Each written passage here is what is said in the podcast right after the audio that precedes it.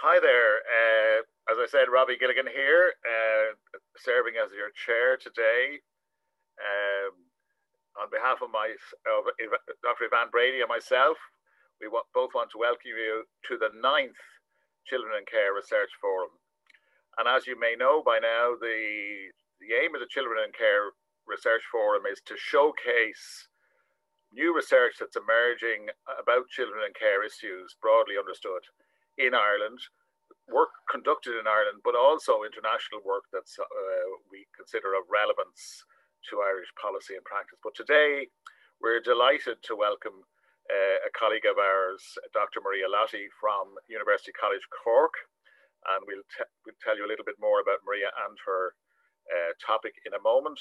But uh, first of all, just a few bits of housekeeping, if I may.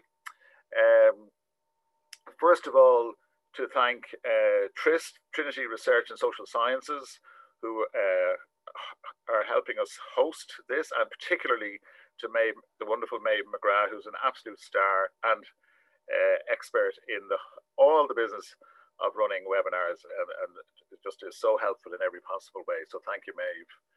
Um, if you have questions, the format will be uh, Maria speaking and then questions, but you may wish to enter uh, questions on the chat function as you go along. Uh, so that they will be, uh, you know, as you as something occurs to you during the, the presentation, you might want to write in the question and we can do our best to cover as many as possible. And there will also be an opportunity to actually ask questions live. But so there's two options for you in terms of putting, putting forward questions. Uh, the webinar is being recorded thanks to the wonders of modern technology and Maeve's know-how. and this uh, link will be circulated after the session. Um, if you're into tw tweeting and into Twitter, we're delighted if you feel inclined to uh, send messages about uh, the event and the presentation. And we'd ask that you would include the hashtag, hashtag children in care research. We're still looking for a shorter hashtag, but in the meantime, this is the one we use. Hashtag children in care research. And uh, finally, on housekeeping, uh, we intend to run other children care research events during the year. And if you wish to be added to the list, uh, for notification for mailing and so on. If you email Brady E, Brady E at T, uh, Brady E3, Brady E3 at tcd.ie, Brady E3 at tcd.ie.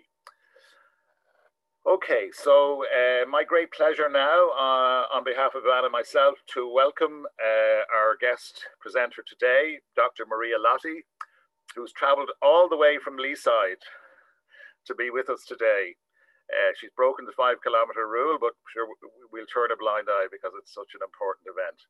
Um, Maria is a specialist in trauma informed care, uh, and particularly therapeutic in interventions using that approach or that lens, uh, interventions with children and families. And she's working as the coordinator of the tra trauma informed care project in the Cork fostering team uh, with TUSLA. Uh, she has a doctorate uh, from UCC. Uh, Congratulations, Maria, on that. Uh, and that PhD was, or, or doctorate was on the on trauma informed care as a psychoeducational intervention in foster care. she's 20 years a professional in the field uh, as a social worker, mainly in foster care, but she's also got experience in youth work and residential care and has worked in the UK and in Ireland. So she has great range and depth of experience. She's the author of the evidence based Fostering Connections, the trauma informed foster care program. Uh, and she has published in several academic journals. She's also a part time lecturer in University College Cork, UCC, and uh, she specializes in continuing professional development issues for, for practitioners who work with trauma. So without any more ado, I will switch off my mic and hand over to Maria. Thanks, Maria.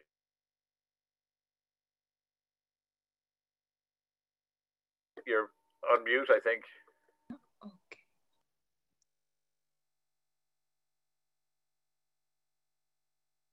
Okay.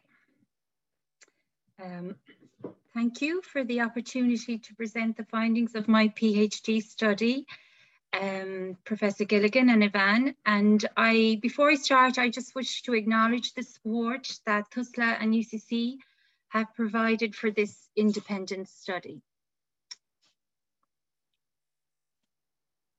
So the presentation will include background to the study, methodology, description of the program, selected evaluation findings and study implications.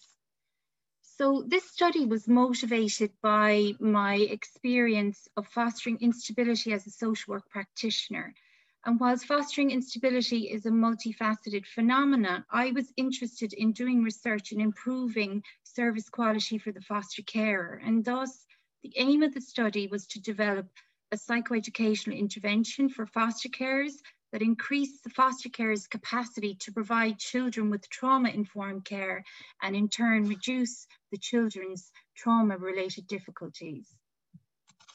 So for clarity, in this study, trauma-informed care is defined within the foster care context as an approach involving four key elements. Firstly, knowledge and trauma, knowledge and understanding of trauma impact on children and their families and the impact of caring for children who've experienced trauma. Secondly, a skill set that is effective in the recognition, response, amelioration of trauma impact. Thirdly, actively avoiding practices that re-traumatize, fourthly, using evidence-based practices for trauma. And the approach is underpinned by key practice principles of safety, trustworthiness, choice, collaboration, and empowerment for both the provider, in this case, the foster carer, and the survivor, the children. So the study was underpinned by a complex methodological framework that involved three stages. So you can see there in stage one was the development stage of the program, stage two, feasibility and piloting, um, uh, stage three, evaluation. So I'm here today to present to you stage three of the overall study, um, which was uh, concerned with the evaluation of the program. So before I get into the evaluation, I wish to share with you what the program involves. So it's a manualized psychoeducation intervention. It involves six sessions delivered over six consecutive weeks. The format, the format is experiential exercises, videos, demonstration role play, discussion. There's kind of at home in between activities um, and limited slides. Foster carers receive a toolkit and a homework copybook. It's co-facilitated by a trained practitioner and an experienced foster carer. And it's very much reflected of the Irish foster care experience. The program was designed to strongly align with Dr. Howard Bath's three pillars of trauma-informed care, safety, connection, and coping. The foster carer is also invited to explore their own history and how this impacts on their foster caring. Self-care is also emphasized throughout the program and there's specific attention given to areas of the foster carer's role in supporting children's safe experiences of access with their birth family, the foster carer's relationship with the child's birth family, and thirdly, the foster carer's relationship with the social workers. So moving on to the evaluation of fostering connections. So I used a mixed method approach, which involved two component studies, a quantitative study and a qualitative study. And integrate at integrative phase, the two component studies were combined through triangulation which involved assessing whether the results and findings across the study showed convergence, so agreement, complementarity, whether there was complementary information on the same issue, dissonance, so whether there was disagreement across the studies, and or silence. So that would be where the, a theme was found in one study and not the other. So each component study has been published and is available to you on open access and Maeve is going to put up those details for you in the chat box. But just to summarize here, um, the first study, the quantitative study, it involved a quasi-experimental study with the control group that collected data at four time points. So data was collected at time point one, before the intervention was given, post intervention. So that would have been six weeks in, 16 weeks um, again, and 15 months was the fourth time point. There were 79 foster carers that participated in that study. 49, the intervention group received the intervention and 30 were, were in the control group. And they reported on 121 children. 46 of the foster carers in the intervention group also completed a satisfaction questionnaire post-intervention. So that was the quantitative study. The second component study was the qualitative study. So that collect, collected data through three focus groups, and that involved 27 participants, 17 were foster carers that had participated in the program, and 10 were facilitators. So they were either practitioners or foster carers who delivered the program, or they were facilitators in training who observed the intervention. So the integrative phase produced four meta themes, and these were fostering connections was highly acceptable to foster carers.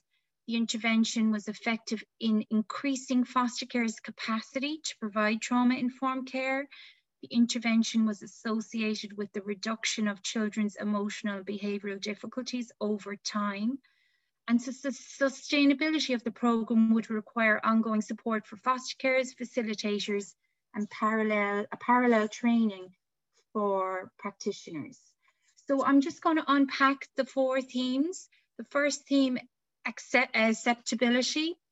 Um, so across both studies, there was cooperating evidence to show the program was highly acceptable. And this produced three sub-theme, three, three sub-themes. So the first theme, sub-theme, relevance. So participants felt the program was highly relevant to their experience. Secondly, the experience of the program was highly acceptable. And thirdly, the, the, the acceptability was also reflected in the high attendance rates. So this quote from a foster care reflects this theme. So in 10 years as a foster care, nothing joins the dot more in our foster caring life than this course. So the second method, meta theme was the foster carers increased their capacity to provide children with trauma-informed care. And again, cooperating evidence was found across the uh, studies in sub-themes of increased knowledge of trauma-informed care, um, development of a more trauma-informed care attitude towards the children and an increase in their confidence in their fostering. There were two further themes found in the qualitative study only. These were an increase in fostering reflection and trauma-informed care, carer-child interactions. These findings were not reported in the quantitative arm of the study because they were not measured. Well, most likely because they were not measured. So just to go through those um, key uh, themes, uh, looking at the sub-theme of increased trauma-informed care knowledge, you can see the quantitative study reported a statistically significant increase in the intervention group compared to the control group at each time point post-intervention. So as you can see from the graph, at time point one, the groups were very similar, which you'd expect with their level of knowledge.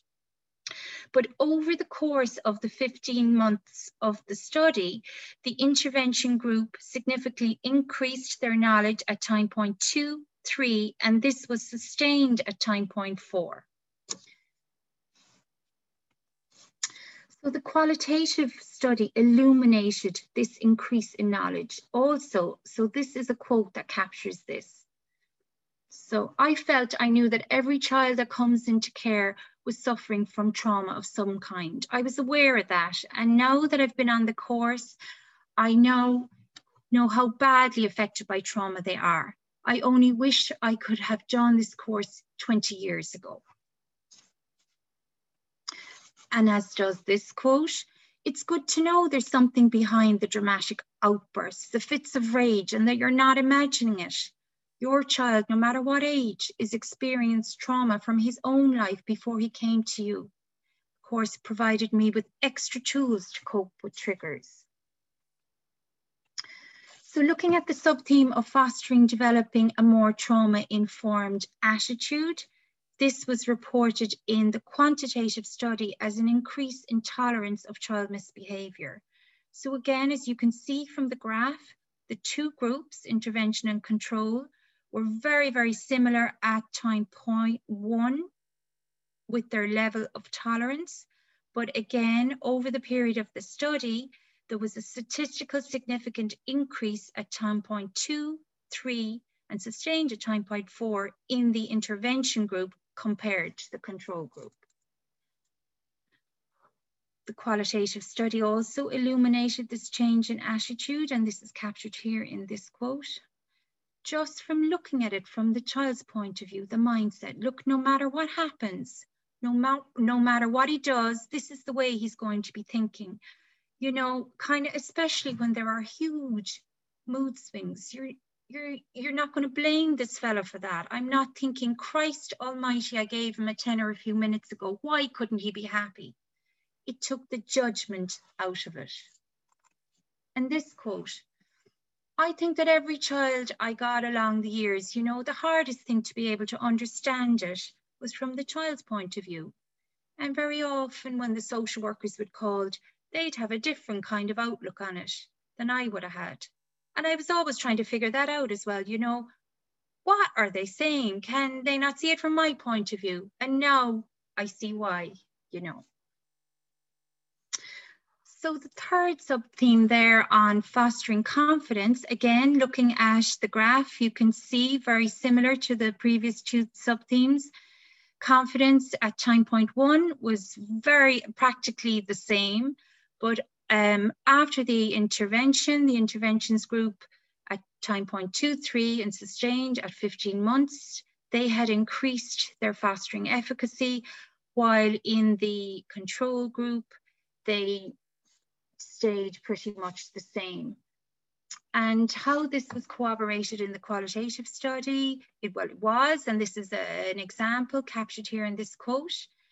So for me, it completely changed my parenting. I'm now more confident and relaxed when situations are stressful and more able to help the children in crisis because I have a more rounded understanding of trauma as a foster carer who was very close to burnout, I found the training gave me confidence to try to try new things and as a result gave me back the enjoyment and pleasure I had lost when parenting children.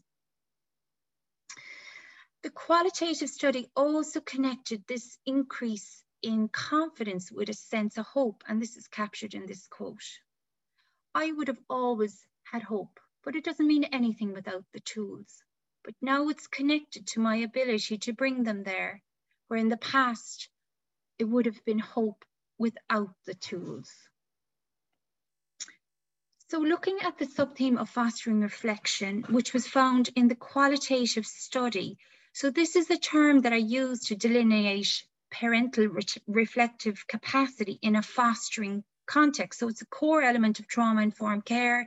It involves the foster care's capacity to remain open and curious about what they're imagining is going on in the child's mind, but at the same time having an awareness of their own mental state so they can remain emotionally regulated, empathetic, and really, I suppose, try and understand what's behind the behavior. And this is a quote that captures this.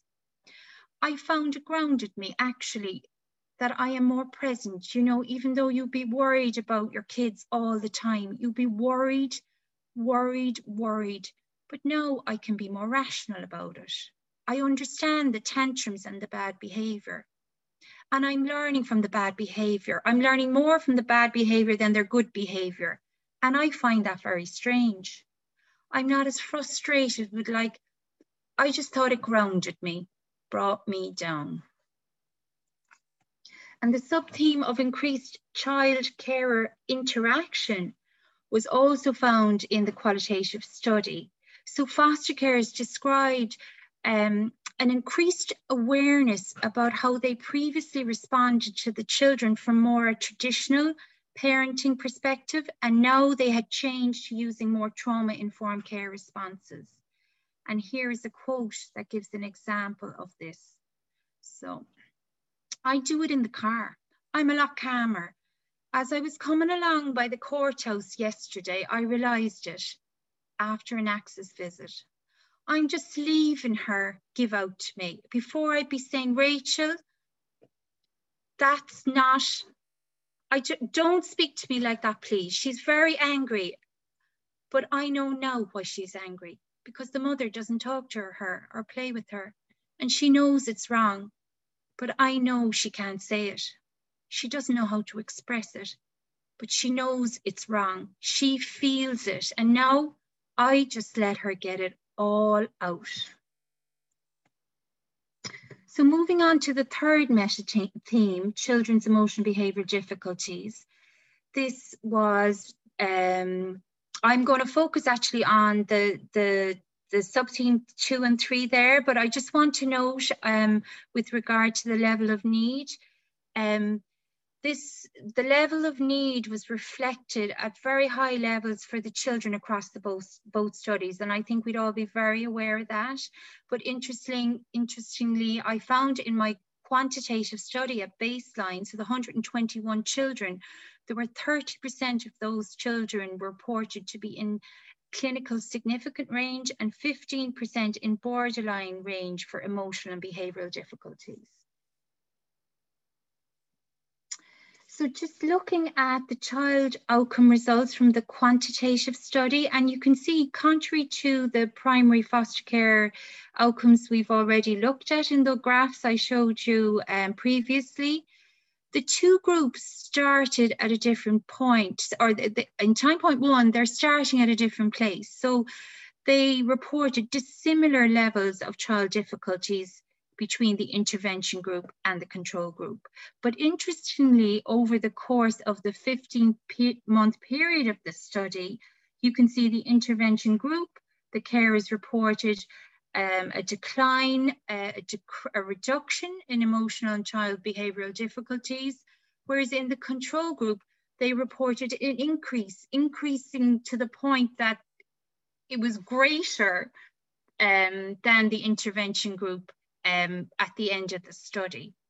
So overall, what the quantitative study reported that there was a statistically significant result in regard to the reduction of child emotional difficulties at time point 15 only. So this reflects the idea, the, it reflects and it, it shows, I suppose, that reporting significant progress takes time. I didn't get those results at six weeks or 16 weeks. It was only reported at 15 months. Um, so just to share with you, the measure used for the child outcomes was the strengths and difficulties questionnaire, which has four subscales, hyperactivity, peer problems, emotional problems, and conduct problems. So positive results were only reported in two subscales, hyperactivity and peer problems. So they were the they were the corroborated uh, with the qualitative study that produced those two sub-themes. So looking at that sub-theme, increased child regula uh, regulation, which is corroborated here in the qualitative study, but in the quantitative study as a decrease in hyperactivity. So this is a quote that um, captures this the calming and the connecting and the more understanding. Yes, give it a bit of time and then approach it again. What was causing him to be angry two hours ago, he can't remember. We'll play a game, he'll go on from that. And it has passed. Whatever that feeling he was getting has passed and they are becoming less and less. He is improved. And the qualitative study also corroborated the theme of reduced peer problems reported in the quantitative study. And this is a quote that is an example of that. So this foster carer said, the difference I see with our child is we communicate more. He is becoming less demanding, he's less triggered if I don't answer straight away. He is more confident. He can play nicely with his friends. He eats his food without making himself sick. And he's more affectionate and wants our affection more. So the third sub-theme in this, uh, with regard to child emotional behavioural difficulties, was this idea of fostering time, which is actually a saying that a colleague in Kerry gave me.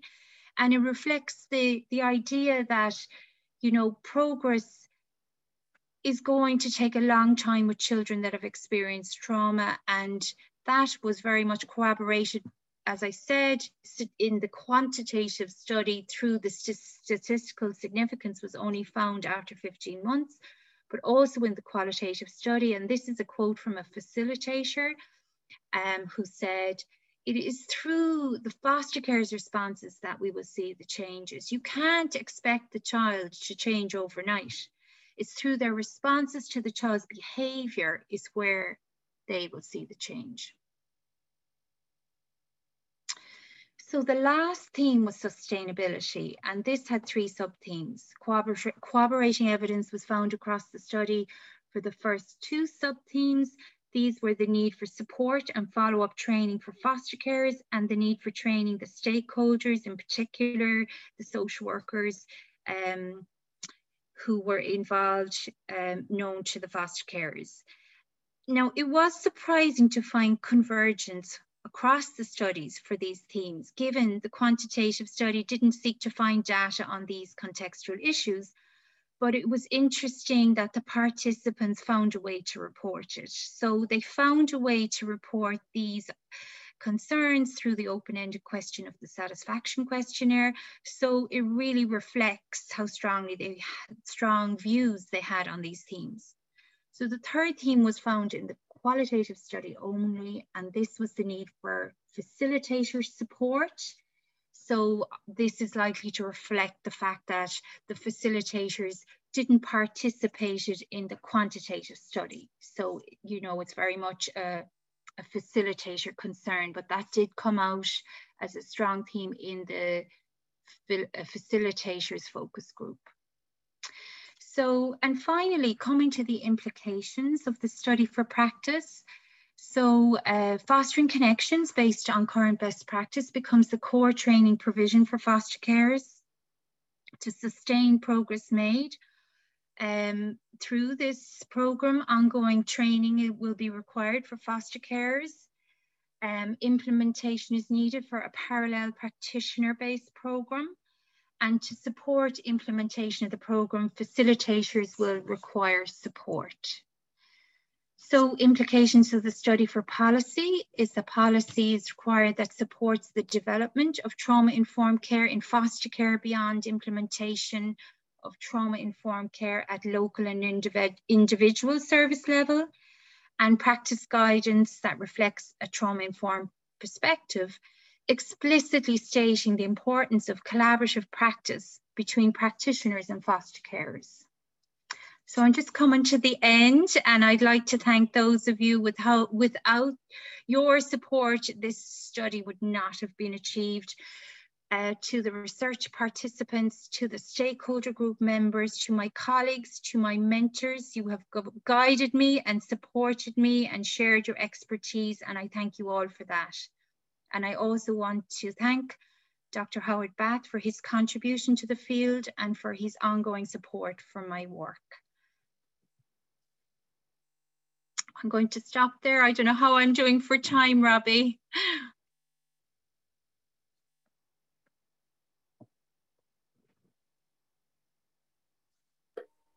Unmuting myself.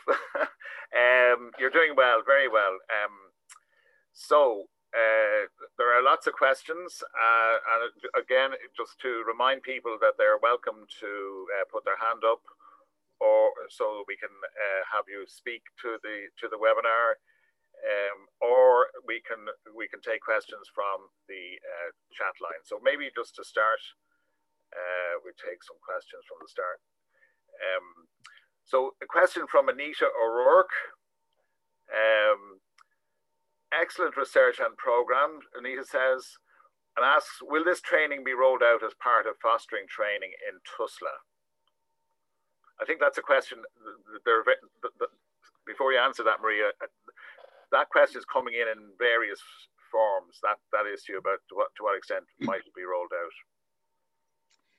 Um, well, at, at, the moment, uh, my current remit is to roll out the program in the Cork area only, and beyond this, it's not part of my remit at this time. However, it is my wish uh, that my research is gets, you know, that it's uh, far reach as I possibly can to support children and families and those who work with them, you know, as much as I possibly can. So that's the current situation. Okay, thanks very much for that. Um, maybe uh, if I could ask Maeve, uh, there's a question here from uh, Leslie Howard. If we could, if Leslie is willing to speak to his question, it might be um, easier for him to exp- explain his, his, his, the background to his question uh, and uh, ask it directly, if that's okay. Is that okay, Leslie? You you you will be. There's a little bit of a time lag on on uh, enabling that. Is that okay, Maeve?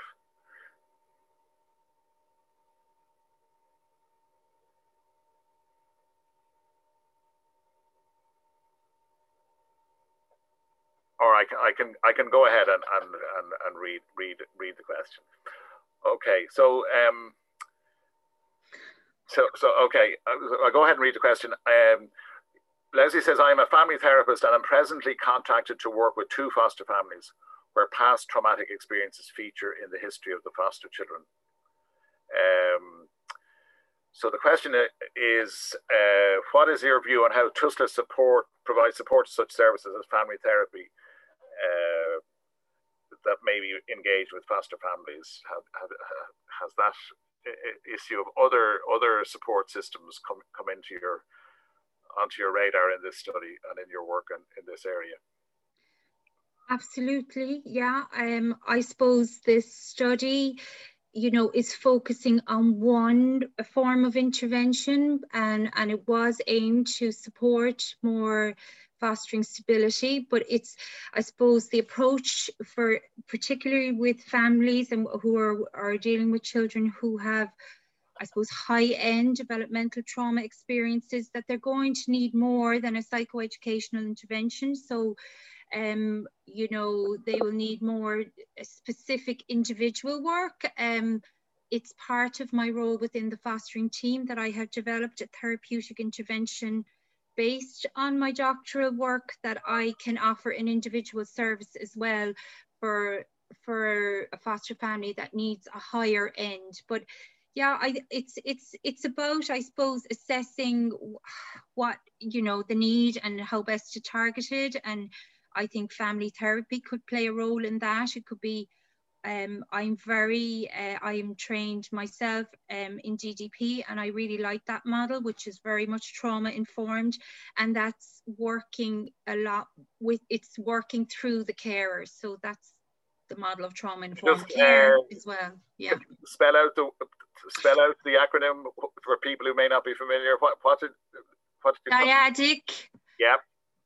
Um, sorry, developmental DDP, dyadic developmental psychotherapeutic practice.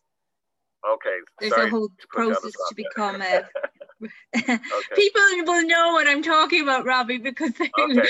they'll well, be in this the, kind the of. people in Cork are lucky to know. no, I think uh, it's. Okay, thanks. It's, it's more generally a bit uh, known. Okay, uh, but just I just in case some people that didn't know. Ke- question from Kelly Thompson, if I may. Uh, interesting question. Can this program be implemented in a children's residential uh, care service? It's a really good question. I think it's a really good fit because it's working through the caregiving, um, it's working through the interaction between the person in a caregiving role and the child or the young person. I, I, I totally think it's a, it would be um, wonderful and uh, you know um, it, I know some of the research that has shown very positive and promising results around trauma-informed care being implemented in residential um, services in America, of course. I, I don't think there's any studies in Ireland, but yeah, it's a really good fit because it is working with the uh, it's a basically the relationship based approach within a trauma framework. And within the, my program it's there is a huge part of attachment theory involved in it. So people the trauma framework in my program is broadened out to include attachment collaborative practice. So yeah i think it would be a wonderful fit for residential. That sounds like a yes kelly. Okay very good uh, next question from Ronan Keegan. Um, thank you very much, Maria. Very interesting research. Has there been any linkages to better school performance or improved educational outcomes for children in care from your from your study? That's an interesting question, and I, am thinking, wouldn't it be a lovely study for Eavan, Eavan and myself could collaborate? um, I no, I didn't measure that, but it, I suppose what's tied into it. Um, what came out of the focus groups, the idea of getting teachers on board with this approach is really important. In particular, teachers were mentioned that, you know, I suppose to support a more you need, I suppose, a systemic approach and think about all the key players around the child so I would think you'd need consistency with the teacher involved as well. And a lot of the people, the carers that participated in the program, and you know, this is the pilot, but there's now over 200 foster carers in Cork trained in this model. Um, they advocate very strongly with the teachers and the schools. So I don't have performance. It's the kind of, I'm not answering your question directly, but I don't have any uh, data on performance, but I guess if you think if a child is feeling calmer and more regulated and things are going better with their peers, that must have a knock on in the school. If you've got a teacher on board, if you've got a teacher right. who's okay, that's a, a, a, encouraging, encouraging sounding response. Uh, and also, of course, uh, it's an interesting question. Thank you, Ron, because maybe it's a study in, in the making or a study for the future, um, hopefully. Um, a question from Carol O'Hanlon, um, who says, as a former foster carer, Maria, I really believe it is a great piece of research. Doing your doing your uh, trauma informed course, uh, I believe, will be a benefit to all foster carers. I hope it'll be rolled out to all TUSLA and private organisations.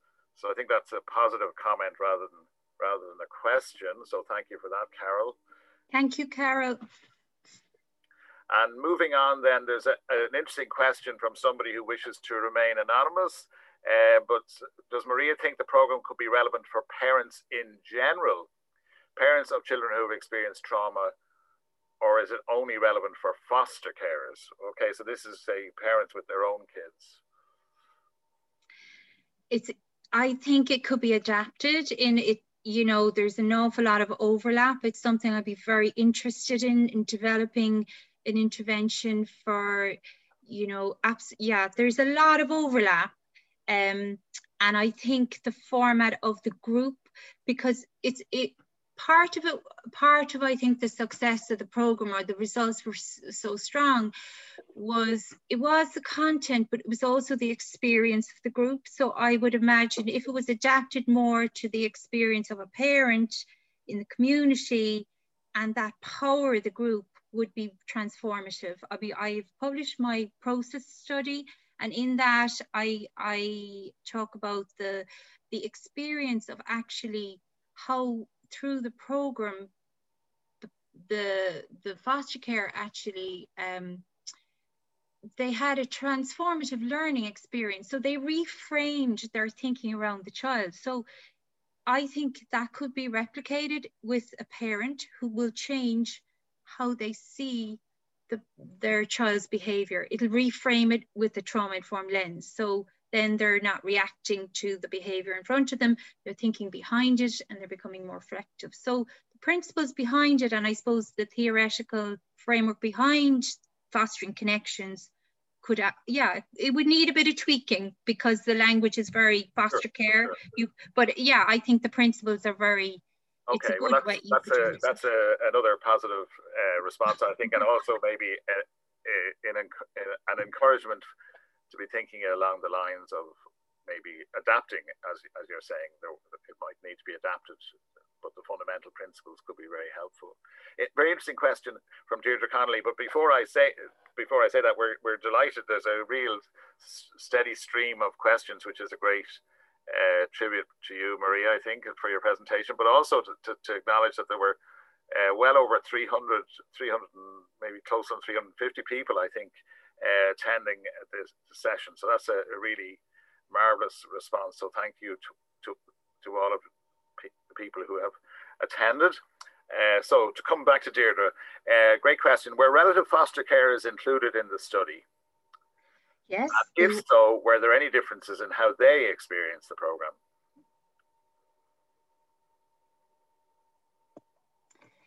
I looked at that in my statistical um, results and there actually was nothing significant.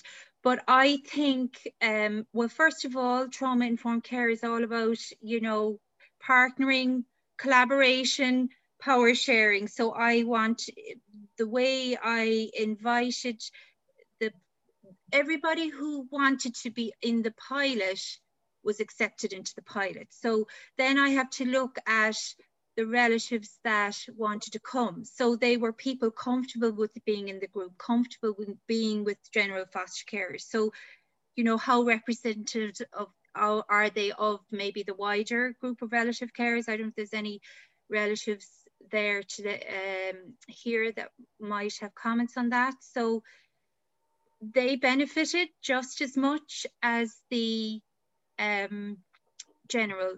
But I will say, if you'd asked me that question before I did the study, I would have always been advocating as a practitioner that relatives their needs are very different, their experience is very different, and they need more specific type training.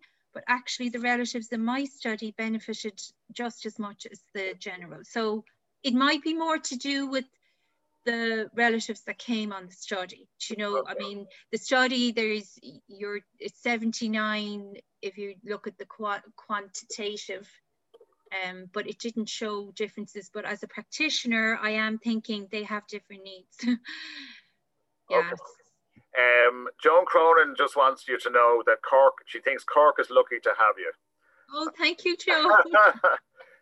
thank you. Um, now, I'm also conscious somebody has brought to my attention that there are there may be some questions on the chat box, which is where, of course, I directed people. I'm sorry about that. I'm sure Eavan was cringing, but you heard that or or Maeve. It should I should have been directing you to the Q and A, of course. So forgive me. Um, Robbie, so I'm going. Yeah, go ahead. Could I answer? I there's a question there around facilitator supports, and yes, I didn't push much on that on my presentation, but it was a very strong theme and a really important theme. And just to speak to that, um, it was really interesting that the facilitators' experience of delivering the program mirrored the foster care's experience. So it's hard hitting, it's a very emotionally engaging, um, and I suppose even though you know, as the author of the program and the lead facilitator, I felt that I, and these were all very experienced uh, facilitators, I felt that I had prepared them and we had put in the program you know, safeguards around ground rules, around, um, you know, regulation, grounding exercises, and we did debrief. They still felt that they weren't prepared, and there was a lot of disclosures during the program. And they felt that, I suppose, that was one of the things when I was talking about supports they wanted more support, so more supervision, um, I suppose more time to be able to prepare and to reflect and for this to be accounted for in their workloads because they all had caseloads and you know they were they were really invested and wanted to do it and a lot of them felt it was a real upskilling for them too because they were learning about the program content but um, and it that aligns with other research um, uh, in other countries that I often facilitators are expected to do training as an add-on to all their other. So the idea that it has to be acknowledged and the that workload has to be, I suppose, it has to be carved out, and people have to be given that time and space. So that's okay. why you know it's I I haven't gone into it on my presentation today, but that's a piece, and I it's I talk about it in the um that process study paper. Okay, now we're we're not we're not out of time, but we're the the clock is is ticking. Uh, so just we are probably going to try and answer as many questions as possible. There are a lot of questions. We're not going to get through them all. I have to I have to say, but uh, try and uh, reflect the kind of questions that are, are uh, popping up in, in, different ways. One one question here from Suzanne Mooney. Uh, she she's wondering about your idea about a parallel practitioner based program. Uh, how far has your thinking developed on this? May, maybe we can try and be um, uh, reasonably brief on these. Just okay, okay, Robbie. A, um, a, a, a few more questions it's a real gap. I think it's something that we need to set up. I really would love to see it research based and, you know, use re uh, intervention research to really build a program to a standard of excellence. I did a pilot in the Cork area for my uh, own colleagues across the social work teams, but that was a one off and it hasn't continued. And then we got COVID. So I think there's a gap and it, it can be filled. There's a wider piece then with the other stakeholders. And that's why I'm doing uh, my CPD course in UCC, which I get the teachers coming to that and people in who are kind of external to TUSLA, but they also have a role to play in a child's life, you know, and a child who's growing up and care their life. So yeah, there's definitely a need and I would hope that that will be Okay, uh, I, I won't I won't um, turn this into a question necessarily, but just to make the comment that there is a Claire Hennessy has said uh, that is it possible to link in with training in Cork for the private fostering agencies. So again, that's your point. That's linking in with your point about there's a wider set of stakeholders there who can be who can be involved. Um, Michael Ryan is asking, was there uh, it, it, has the program continued in the Cork area beyond your research uh, phase? That's a really good question, Michael. Yes, that's my core role in Cork is implementing. I've trained over 200 along with my co-facilitators foster carers. And since COVID, I've adapted the program to an online version, which is very challenging. So we're on our third run um, at currently. Um, so yeah, keeping going. And then as an implementation piece, I've developed a Reconnect program. So that is offered twice annually to kind of give a refresher, uh, speaking to that point of ongoing support. So yeah, it's so we have over 500 carers in Cork. So we have about 200 um, uh, foster carers currently trained, but it needs an ongoing. This isn't, you don't just do it and you're done. you know, this is a process and this is something you have to invest in, I think, uh, over long, over your whole life, really. Okay, well, well done. You're really, uh, you're, you're getting through a huge amount of, of ground here. But here's a, a, comment and question from Joe Mooney. He's saying, Great study and thanks for sharing. His focus is on uh, the disclosure of sexual abuse. So young people um, who, who make disclosures may do so to peers. That that's found to be um, a, a, common pattern. But is there anything in the research or your program? Um, regarding the impact or the resources for the impact on our resources for children of foster families who might be recipients of disclosures. So just, just has that issue. It's an interesting area. It's not covered in the program.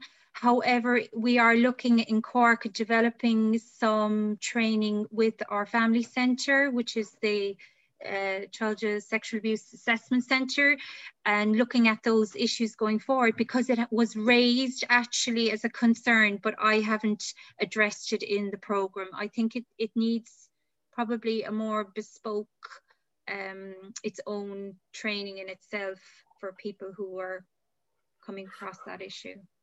Okay, um, just a question from Karen Howard. Is there anywhere to access more details of what is actually in the program? Um, you've, you've, you've provided uh, details via Maeve and the chat function of uh, publications uh, arising from the study and, and evaluating the outcomes. Mm-hmm. But if somebody wants to just understand what's what's in the program, now I know you've given us a broad overview, but I mean just a sense of what the sessions might actually be like. I think maybe is what, mm-hmm. and I know that's a big question in a way, but it just it, maybe there's a short answer. He he asks, hopefully. short answer is the copyright to the all the uh, the toolkit and the practitioner um, facilitator guide all those materials are copyrighted to TUSLA so you'd have to get per permission to get access to that from TUSLA um, what I is available to the public um, Maeve I'd say is put up most of those so that's um, um, what, what's available publicly. Okay. Um, now, just going back to the, I'm, I'm, I'm, uh, working between two sets of questions, two streams of questions. But uh, the question of Deirdre Connolly, were the views of children included in the effectiveness of the program? That's an interesting question. Uh, from the, through the strengths and difficulties questionnaire survey. Yeah, I, you know, that is a really interesting question. And as a social worker, uh, you know, that I suppose it, I felt that the whole way through. I didn't speak to children. It's a limitation to the study. There were a couple of reasons around that. First of all, I'd be probably still looking for ethical approval if I tried to go that route. Secondly, I suppose uh, there's the burden as well of asking children questions around these issues, you know. So I think as a pilot, it wasn't appropriate. But maybe in future, if if if I got to do a further study, I could look at that. But what I did to kind of help me understand the lens of somebody who has had lived experience, that was included in the stakeholder group. So that actual, it, it, I felt it was very much part of the study. I didn't get it in outcome results, but the understanding of where the child's perspective and somebody with lived experience, I really did take on board. And I think that's what got the tone of the program right. Probably the most powerful influence. Okay, well, those those of us who know about who supervise or support PhD st level studies know that you've undertaken a pretty major study uh, to earn your your your your degree. So well done for that. Um, and certainly, the, adding on the children lens would have been, you know, very interesting. But I mean, very ambitious, as you say, both in terms of adding on the volume of work in the time available and so on, and resources available, but also the ethical issues. I, I just I can't let that point go without noting that there are major challenges uh, to gaining ethical approval to do research with children, which is, I think, a very big worry for a lot of us that uh, we're we're being prevented from doing research with children because of these. And I, I think it, there's an ethical issue about uh, that needs to be looked at about whether ethics procedures themselves are actually proving to be a barrier to hearing the voice of the child. Anyway, that's the end of rant born. um, so um,